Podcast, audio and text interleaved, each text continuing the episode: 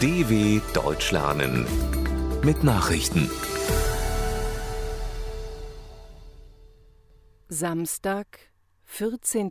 Oktober 2023, 9 Uhr in Deutschland. Massenflucht in Gazas Süden. Den Schätzungen des UN-Nothilfebüros OCHA zufolge sind im Gazastreifen Zehntausende Menschen bereits in den Süden geflohen. Israel hatte den Palästinensern 24 Stunden Zeit gegeben, den Norden der Enklave in Vorbereitung auf die erwartete Bodenoffensive zu verlassen. Wie Otscha mitteilt, seien bereits vor der Aufforderung zur Evakuierung insgesamt 400.000 Palästinenser wegen des Konflikts vertrieben worden.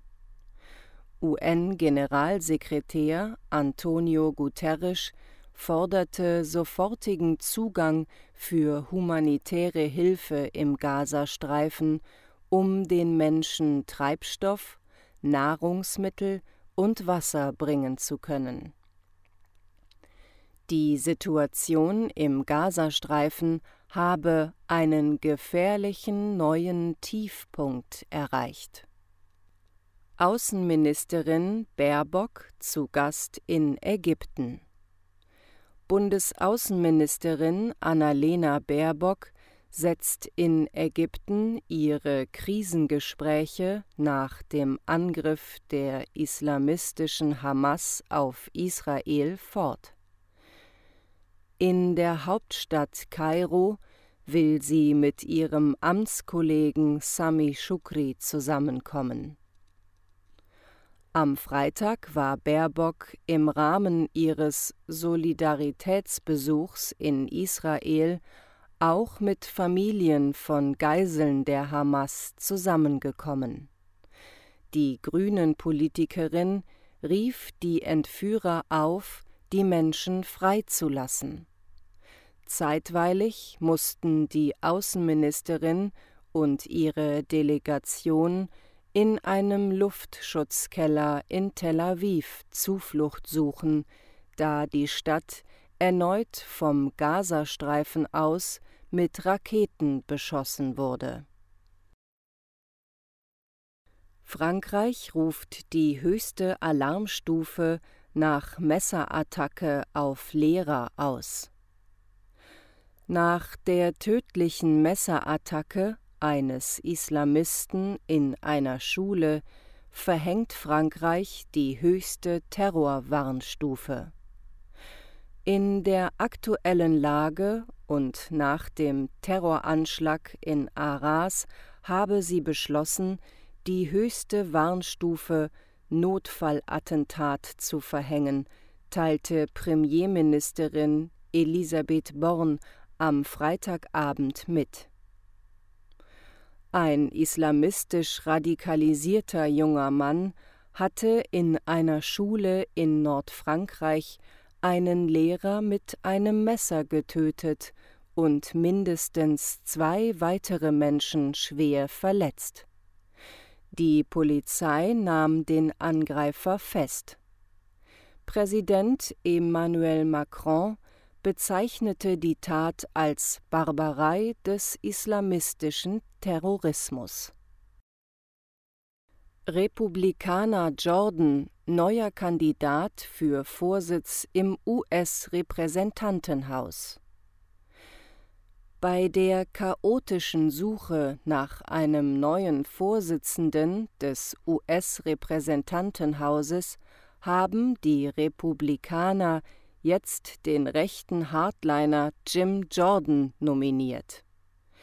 Der Verbündete von Ex-US-Präsident Donald Trump setzte sich am Freitag bei einer internen Abstimmung der Republikanerfraktion gegen seinen Rivalen Austin Scott durch, wie Parteivertreter mitteilten. Unklar ist aber, ob der 59-Jährige im Plenum der Kongresskammer auf die notwendige Mehrheit kommen wird.